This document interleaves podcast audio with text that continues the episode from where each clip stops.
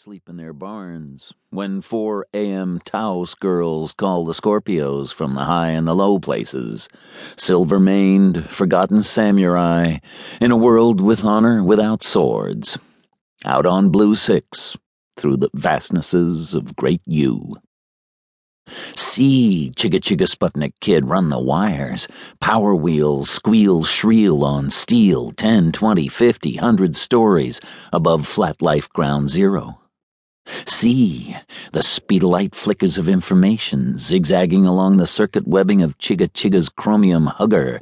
Pray, pray, pray to Sandbury San Celestial of silicon and fiber optics and bioprocessors, and young Turks up on the wires that the sizzin on the gyro stabilizer production line wasn't Monday or Fridaying when they built Captain Elvis's set of power wheels. Danger on the cables of you. If the love police ever catch Chigga Chigga, he will be seeing the remainder of his year long walkabout from the inside of a social responsibility counseling center, learning that words like danger and thrill cannot be allowed to have any meaning in the age of the compassionate society. But Chigga Chigga Sputnik Kid is too fast, too young, too shiny for that, isn't he? Citizen Tambuco, Citizen Tambuco, Selma Whiteside here, Ministry of Pain, Child Watch Department. Yes, I know you have a constitutional right to children. That is not the issue here. The issue here is April's constitutional rights. Can you hear me, citizen?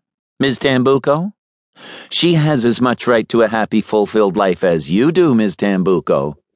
How would you like it if you were taken out of your caste and forced into one quite wrong for you? Of course you wouldn't be happy. Citizen Tambuco, the tests are infallible. Can you not accept that your April is just not suited psychologically, emotionally, physically to be an athleto? No, I don't have to explain the department's decisions to you, Ms. Tambuco. It has to do with sexually dimorphic structures in the brain, in April's brain. Miss Tambuco, please stop crying. Please try to listen.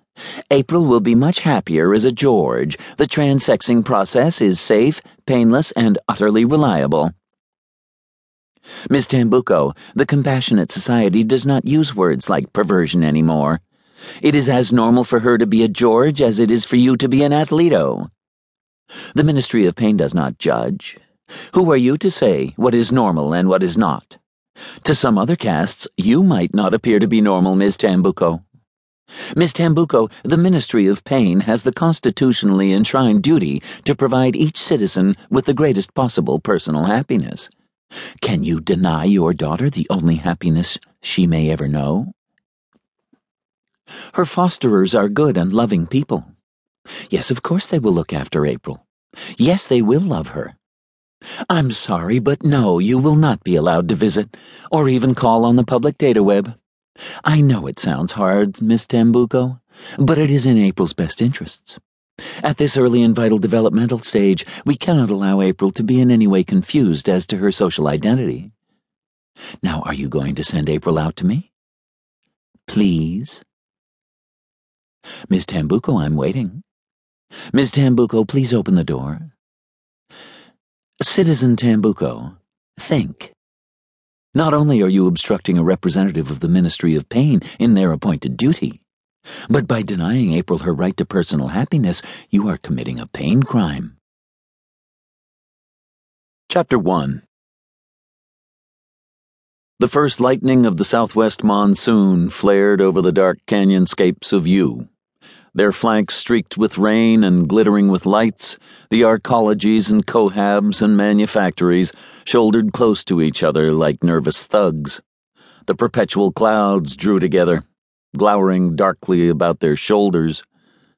From the 53rd level editorial penthouse on the upper slopes of the Armitage Weir publishing mastaba, Courtney Hall, profession cartoonist, caste, yelp, sex, female, age, approximately, height, approximately, weight, approximately.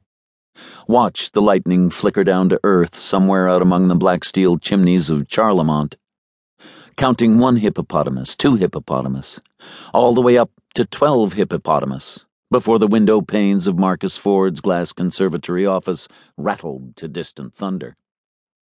Fifteen kilometers.